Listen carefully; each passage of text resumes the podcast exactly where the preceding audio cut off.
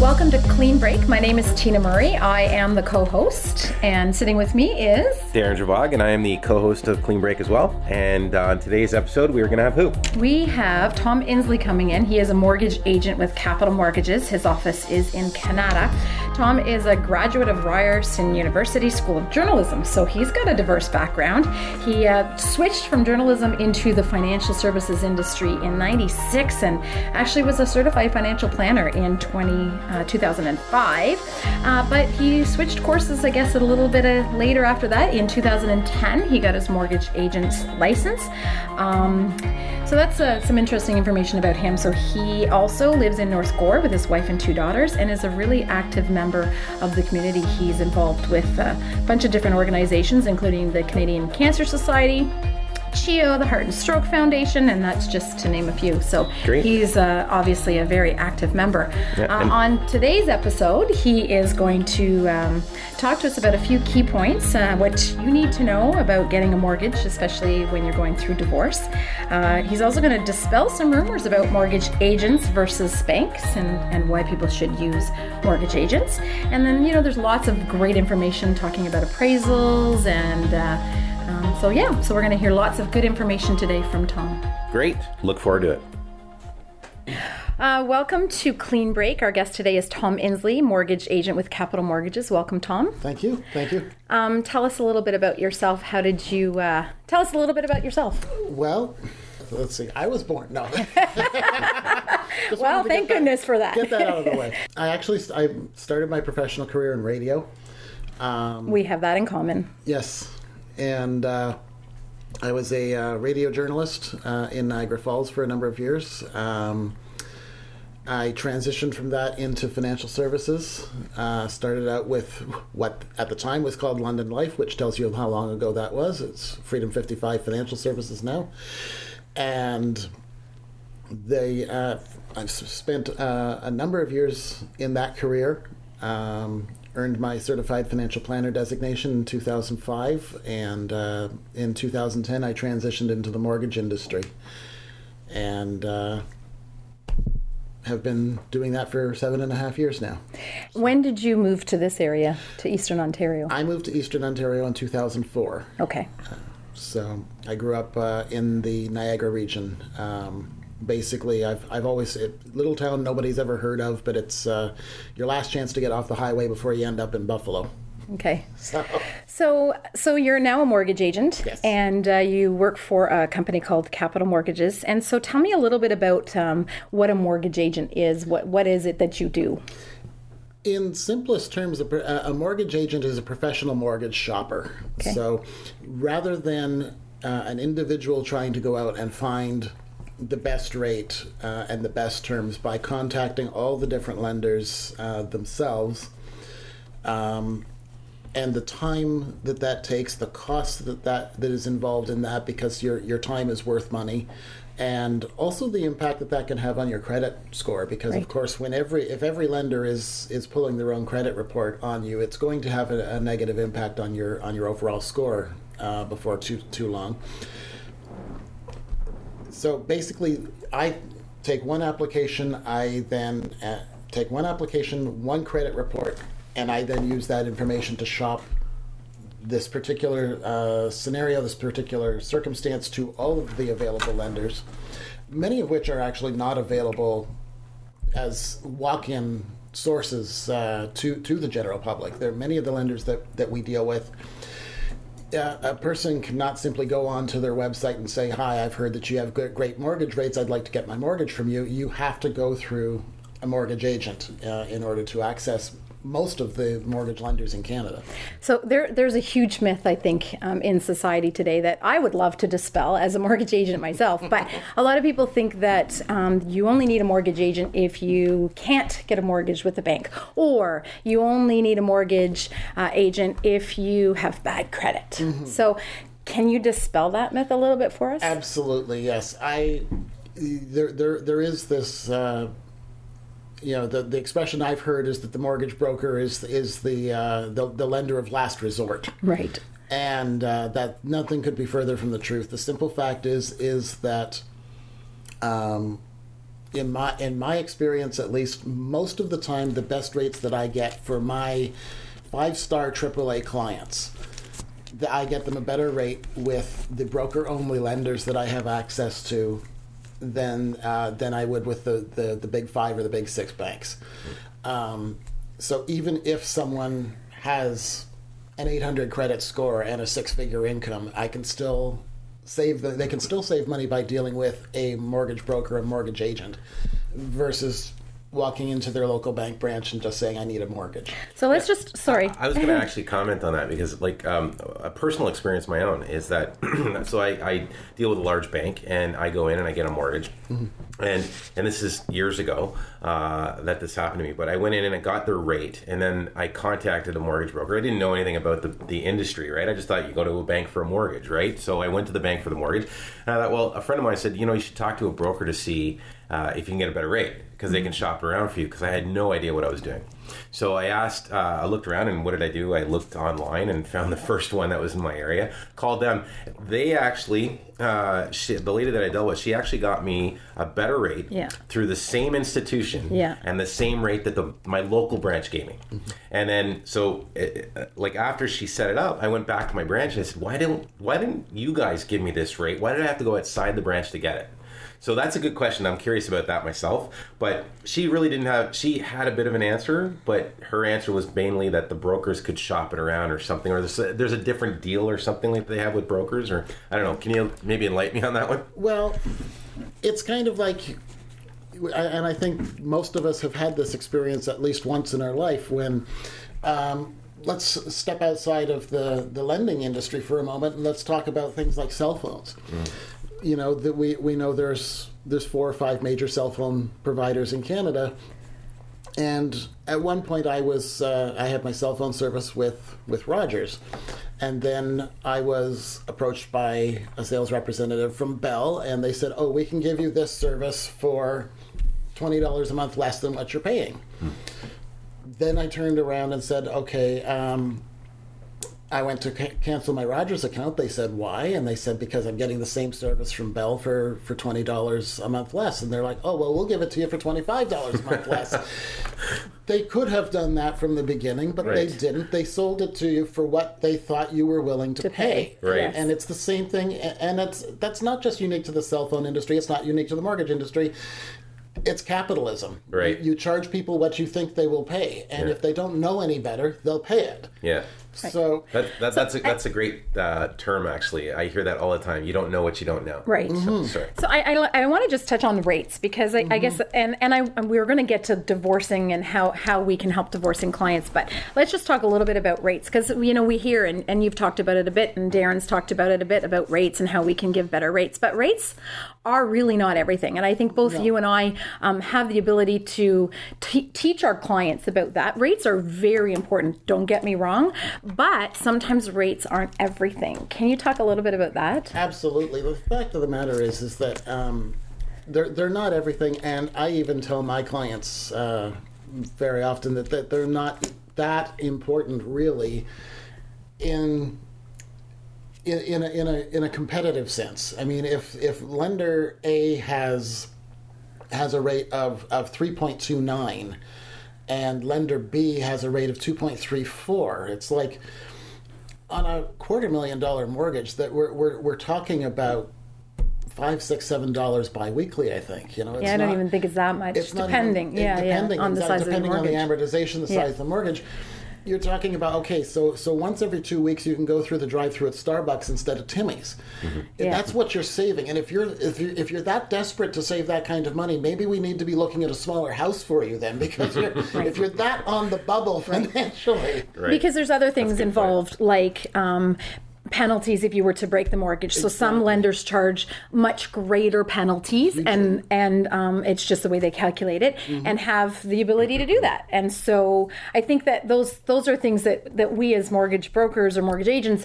can definitely um, educate our clients on. Exactly. And and I think like we talked about just a second ago, you don't know what you don't know, right? Mm-hmm. So it's our job to and your job to educate clients on on what it is the benefits of a broker or an agent, mm-hmm. um, and those those titles are pretty interchangeable, although FSCO tells us we're not allowed to use those words. But um, okay, so let's sort of just change it a little bit and let's talk a little bit about divorcing. Um, I know you and I and everybody in this room um, talks about, you know, we are involved with DivorceNet and um, our, our clients are very important to us. And, and uh, I think that as a, as somebody in this industry that um, it's more than just the business. It's about how do we help our people go through um, a really challenging time in their lives.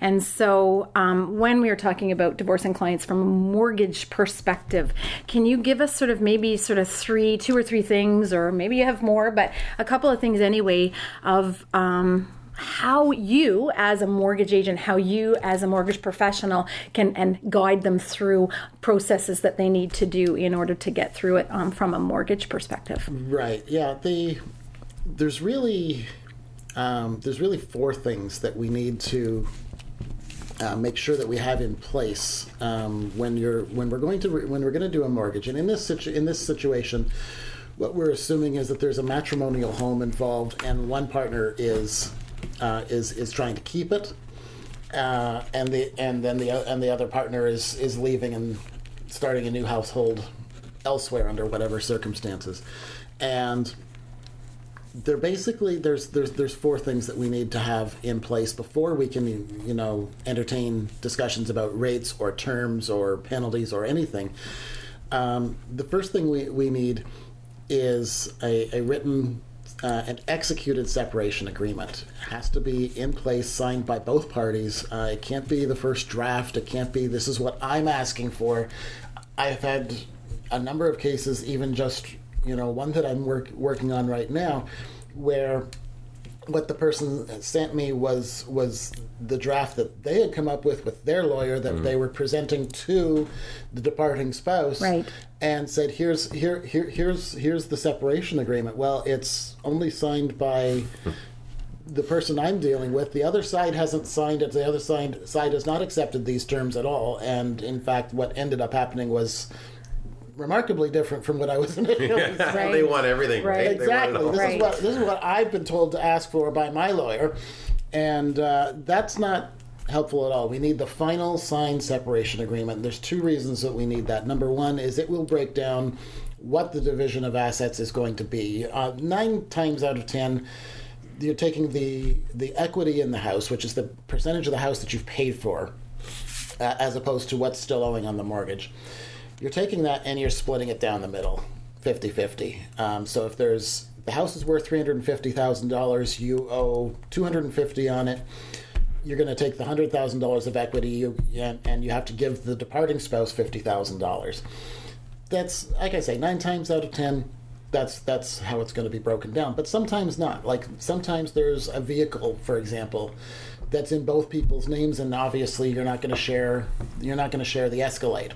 Right. One's going to take it, and so then there will be a um, an adjustment, if you will, an equalization in the division of the matrimonial home to account for the fact that yeah he got the Cadillac as well. Right. So or she, depending on yeah. how it broke down. Yeah. Um, so that's one thing is it will it will spell out you know in legal terms this is this is what you have to come up with if you're going to keep this property you have to, this is what you have to pay the departing spouse in order to keep it the, the second thing that is laid out in the separation agreement is if is whether there are any ongoing financial responsibilities by either party, whether there is spousal support or whether that's been waived. If ch- if minor children are involved, there is um, there are responsible financial responsibilities from both parents uh, regarding the minor children. That cannot be waived. Those have those are uh, are absolute in mm-hmm. uh, in in the in family law,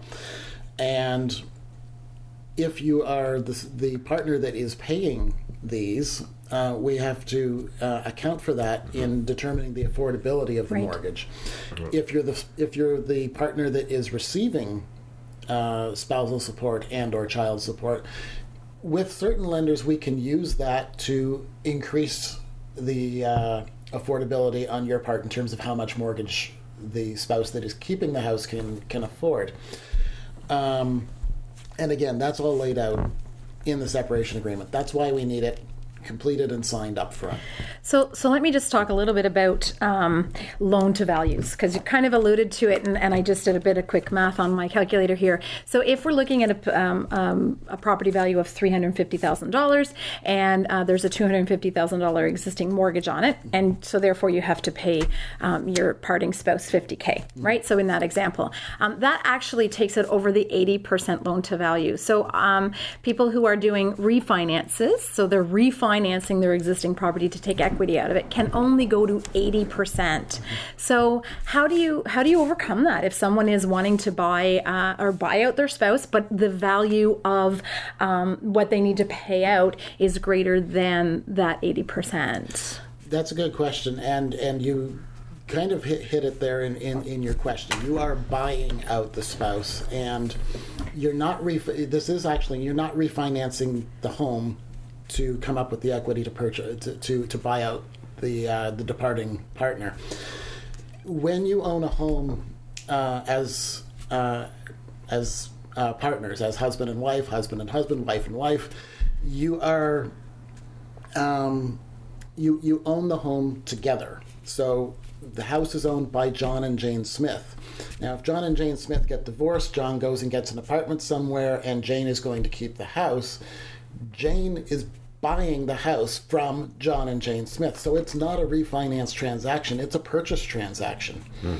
So in a purchase transaction, you can borrow up to 95% of the mm. value of the house, which is essentially what you, bor- you, the most you could have borrowed when John and Jane bought it together. Right. So basically you can you can borrow right back up to what was necessary, provided that you can uh, that Jane can.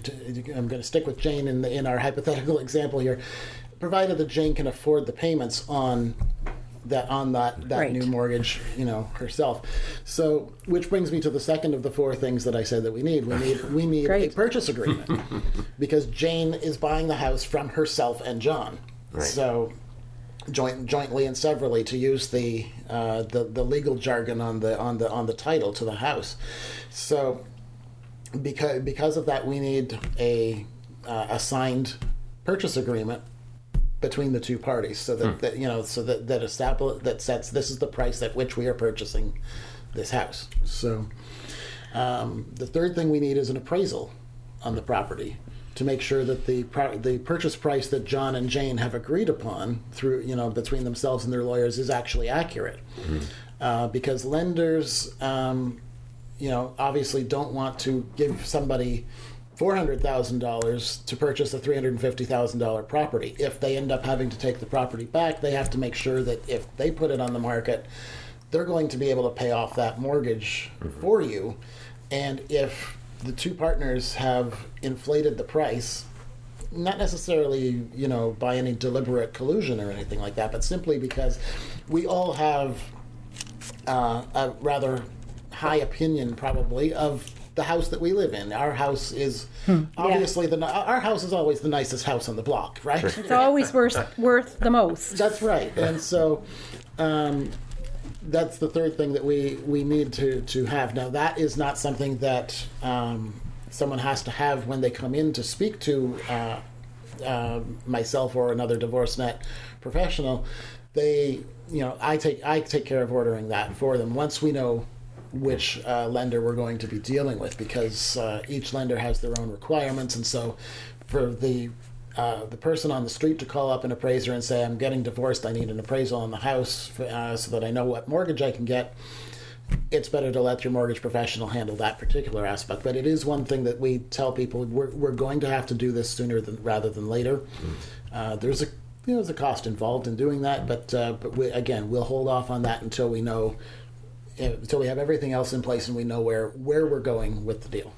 So I have a quick question on that. I know you're going to go through to the, the fourth point, but I yes. Uh, so do you ever have any problems finding people to do the appraisals on the properties, like the the the property appraisers, I guess. No, no. Uh, I heard a rumor one time from uh, somebody that I knew that was in the industry as far as appraising the properties is that that mortgage uh, that uh, real estate appraisers uh, don't like to get involved in divorcing cases because they'll walk in they'll appraise the property. Here's what it's worth according to you know the environment and everything else, or what, what's around the block, what the taxes are. They'll do that, but then later on they'll get dragged into court.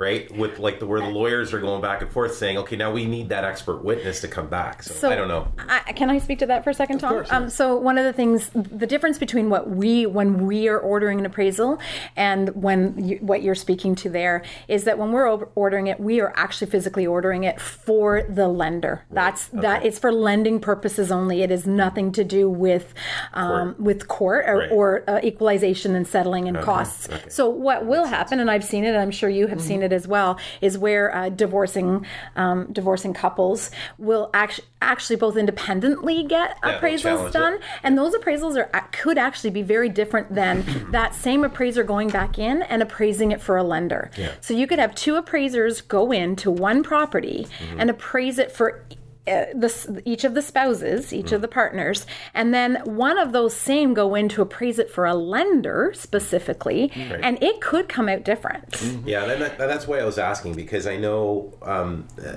from what I've heard in past situations, um, there's been uh, appraisers who will actually increase their price substantially yeah. with the with the uh, like if they're being hired by a lawyer to appraise the property, Right. they'll increase their price substantially because they know in the back of their mind they're going to probably have to go to court and justify it, right? So I mean, I, I- we're kind of like we're digressing here. We're Yeah, getting I on something else. yeah, yeah. But yeah, that comes up a lot for a lot of people. They want to know because it's the most valuable asset they have, right? Right. Is their home. Yeah. So you know that's probably a, a real bone of contention Mm-hmm. when one person's keeping it and the other person's leaving. So the one that's there wants to get as little as possible, and the one who's leaving wants it to be appraised as high as possible, right? Right. So I, I think that's like a great topic for another podcast. that'll be a real estate. That'll be a real estate. okay, so get to number four, and then if you haven't touched on it, by the time you get to number, uh, by the time you're done, I have a, another question for you. Okay, well, the, the fourth the fourth thing that we have to be able to establish is is the income of the spouse that's keeping the property. Obviously, uh, we need proof that that uh, proof of employment and proof of uh, of income from that employment, and that can take different forms depending on the nature of the employment. Whether you're self-employed, whether you're paid, uh, uh, you're working in a an environment where you're paid hourly, or if you're on an a- annual salary. If you're on commission, that's another completely different way of uh, uh, of set of variables that we have to account for.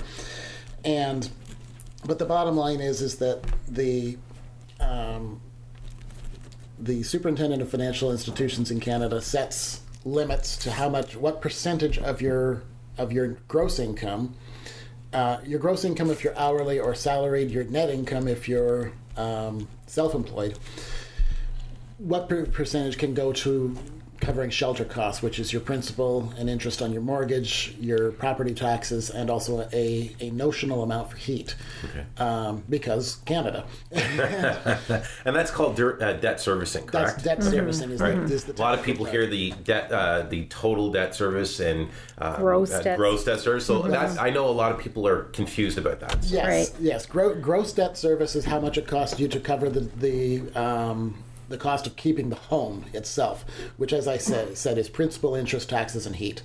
Then your total debt service is all of that plus all of the other debts that you owe, whether that's credit cards, car loans, if you have a line of credit. Um, Child support. Child support and spousal support uh, fall under that as well. Uh, any other court orders that you might be under.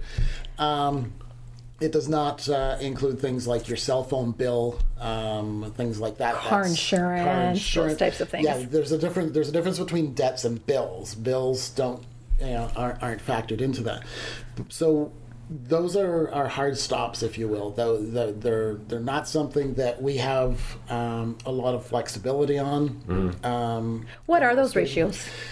And, and I mean, it depends a little bit on credit. It, It depends, depends a on- little bit on on a couple of things. But let's Exactly. just say, um, w- Somebody with- generally speaking, Generally speaking, with average credit, you're looking at 35% of your gross income can go towards your co- covering your shelter costs, and 42% of your gross income towards shelter cost and all your other debts. So um, now those can be moved a little bit higher if you have exceptional credit. right? If if you're you know kind of that A client sort of thing, Exactly, yeah. okay. If your credit is just to, to to use a, a, to round the numbers off, if you're looking at about 700 credit score or higher, then you can go to 39 and 44 percent. Right. But, uh, but still, even that 44 percent is not, you know, well, actually, after the after uh, CRA takes their cut, that's most of your income of what's left is going towards this. So, the you know that's that that's the fourth pillar, if you will, of what we need to be able to establish. We need to be able to establish that the spouse that's keeping the house can afford uh, the payment, and uh, on the because we're going to have to refinance the existing mortgage because the existing mortgage is under both spouses, and we have to now put it under one person and. You basically have to reopen the mortgage to take somebody off of it. So I have a question. Um, actually, I have a, a ton of questions, and I, I don't know how much time they're going to actually let us go talk. But anyway, uh, so I, I want to talk about debts because Mm-hmm. that's not really was wasn't my next question. But since you're talking about it, so uh, Mr. and Mrs. Smith are married, and you know, let's use the example of three hundred fifty thousand dollar home again, two hundred fifty thousand dollars on their existing mortgage. They have to break that mortgage. So conceivably, if we're not placing the mortgage in the same lender, there's going to be a, a p- can- potentially a penalty. So we've got to account for that, right? Um, and now let's say Mr. and Mrs. Smith have, you know, an, an additional forty thousand dollars of joint debt. Okay, um, and and um, Mr. Smith has agreed to take over that joint debt or to pay out with the sale, so to speak, of um, the mortgage or the property that additional forty thousand dollars.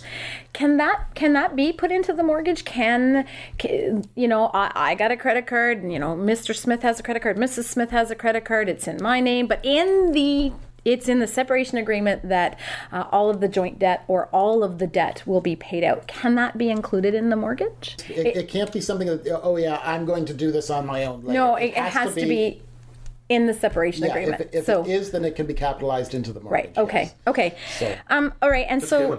That's a good question. Uh, I know because I think one of the challenges for many divorcing couples is finding the equity, the liquidity mm-hmm. to to mm-hmm. resolve mm-hmm. the the equalization, right? Yeah. Because I'll see that as a planner all the time, where you know they'll have a LIRA or a locked in account, and they Yeah. say, "Why can't I take that money out?" Right? Like, why can't I liquidate some of that to pay for some other things? Right. And I'm like, because it's locked in. Yeah. And then they say, well, yeah, but you're transferring half of it over to him or her on the other side of the ledger to equalize the assets. And I'm like, yes, but it's moving out, but they can't use it. Mm-hmm. You know, so these are really Yeah. good questions because Yeah. people, I think, struggle with liquidity and trying to make things work. Right. right. So, and i mean sometimes things just don't work right? We have to we have to figure it out and sometimes it's it's it's and i think that's the difference and the great thing about a mortgage agent versus and again not ba- not bank bashing but the difference between a mortgage agent and a, a, a- a bank person is that this is what we do right? This is mm-hmm. all we do is mortgages and so our brains have been trained to think outside of the box. And so how can we creatively and that's one of the things i love about the job is i love the creativity of, of it and and and i know a lot of people go it's a mortgage how boring can that be but it's very creative and mm-hmm. i'm excited by mortgages if you didn't know that already so there's no better all way to kill a conversation at bar, you know? Actually, you know? Actually, I was sitting in I was sitting in the bar the other night actually with some some friends, and somebody brought up a conversation or a topic about financial planning. Right, they were talking about investments actually. And we were talking about investments for probably a good 15 minutes, and somebody leaned over and said, "Why don't we just talk about selling Bibles next?" But I mean, that's that's the thing Yeah. about as professionals, Yeah. we that's what we get passionate about we're is what we're passionate doing, about it, right? Yeah, So yeah. Okay, so um, so we talked about child support. So let's just address that just a little bit. Um, I am, uh, you, you know, Mr. Smith has to pay Mrs. Smith. X amount of money. It doesn't really matter how much at this point in time. Mr. Smith is uh, keeping the house. And so let's just use, because we've been using numbers, $1,000. How does that play into the actual physical application? And can you make changes to that? Like, is there other ways around it? So he, it's a debt. He has to pay $1,000 a month until these kids are 18 and they're seven and 5 What, what, what do you do? that it has to it like you said it has to be recorded as as a debt obligation um, there's there's no way around child support i know that I, I have seen you know separation agreements where the spouses are like you know what I don't want any money from him. I don't need any money from her for myself, and you can waive that. You cannot waive a child support obligation. Right. Um, ni- neither partner can, can do that. So it has it has to be accounted for in the It, it- it's in, in, the liabilities section. in the section. liability section. It has to it has to fall under that forty two or forty four percent um, of your of your income. Now, have you, because, because, sorry, I'm trying to word my question correctly. Um, so there are times and circumstances where you can actually remove, can you remove it from the um, income rather than keep it in as a liability? I don't know if you've ever come across any lenders that will do that. I have a couple. le- some lenders will allow you. Um, to deduct ra- rather than counting it as a liability, which works against the ratios, they'll allow you to reduce the if if, if he makes hundred thousand dollars and he's paying twelve thousand dollars a year in child support, thousand dollars a month, that you can record his income as eighty eight thousand instead Right. of. right. Cool. There's a not not all lenders will do that. Again, why you want to come and talk to a mortgage Exactly. agent. 'Cause- and this Yeah. is why rate isn't always the most important thing. It, sometimes, and this is the thing, is that sometimes it's the least important thing because sometimes you have we have to um, again, and I don't want to be, you know, uh, I don't want anybody to say this is oh nuts. This is going to this is what's going to happen to me, and it's a total you know be a buzzkill to this whole podcast. But sometimes. I've had to go to clients and just say, look, this is the, you know, your rate is going to be, you know, Bank of Canada posted rates right. this is how we're going to get it done.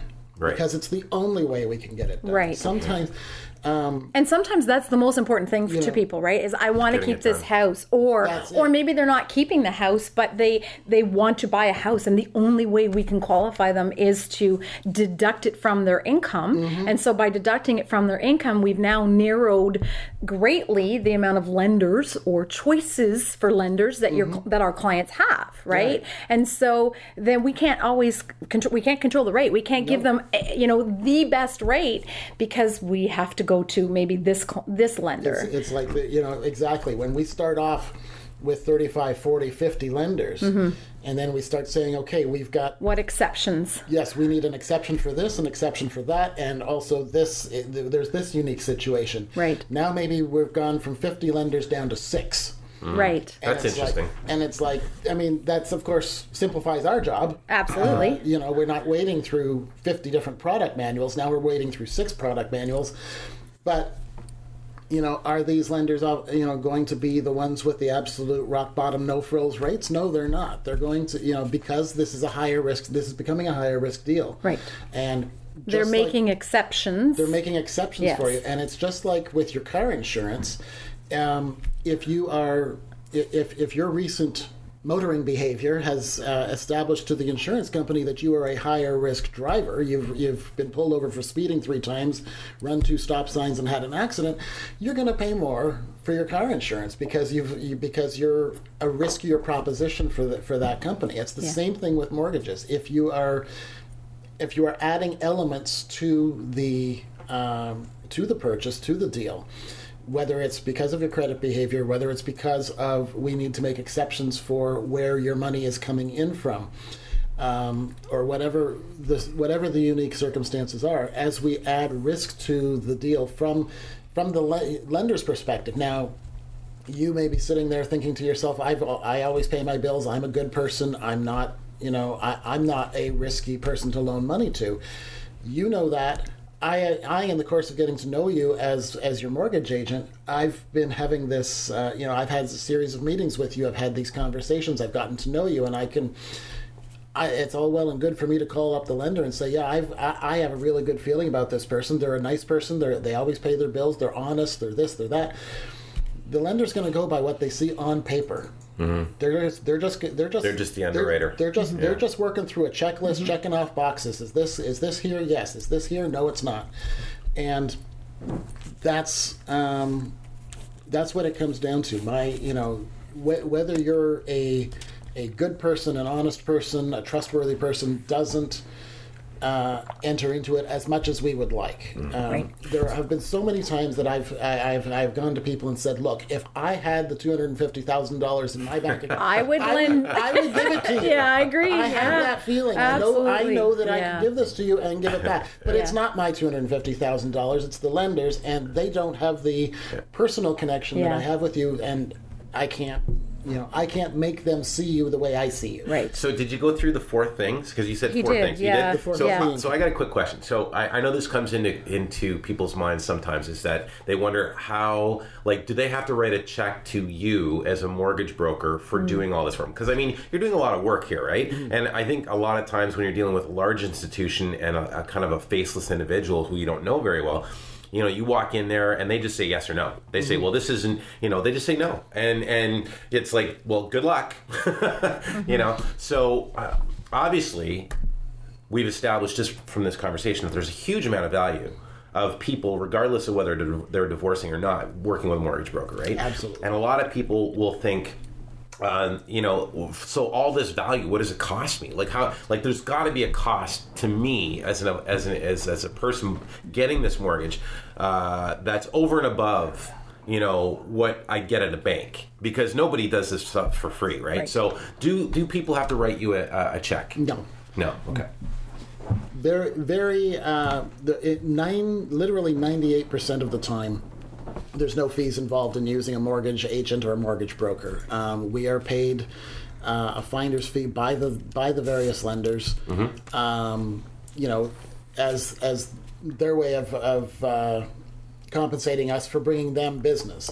Um, they there are very rare situations where um, if it, if it's a complicated deal and we have to use like a private lender or an equity lender, um, and uh, I don't want to get into too many you know inside hockey terms or anything like that, but. Uh, in in very exceptional cases, there are some lenders that do not pay uh, do not pay us uh, for doing that. In those circumstances, we have to charge uh, a broker what's called a broker fee, Right. Uh, which is deducted from the proceeds of the mortgage. So again, they still aren't writing a check; they're it, they're financing it through the mortgage. Right.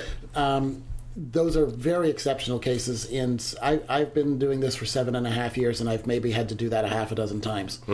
Um, and the fact of the matter is, is again, it comes back to if if I am doing that, it's it's uh, it's not for mercenary reasons. It's because this is the only way that we can get this done. Right, right, and you got to get paid, It's- right? yeah, I mean, I like, have to- you I, I have to make something. You're a great guy, but Right. you know, like I you got to said pay I the wasn't a mercenary, but I, I do need to make something. I have I have my own mortgage to pay. Right.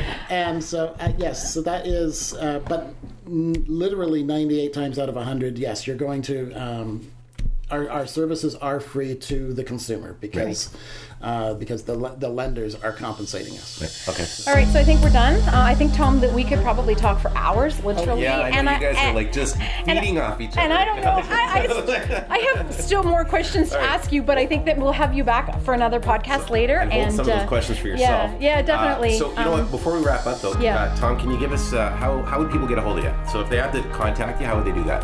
They can contact me through my website, which is uh, www.ottawamortgageagents.ca. Um, and they can reach me at uh, tom at capitalmortgages.com or they can call me at uh, 613-558-4872. Great, and Awesome. and also Yeah. they can also check you out on divorcenet.ca because you have a profile up there. yeah. Awesome. That's great. Thanks, Tom. We really appreciate you coming in today. Thank you very much for having me. Good.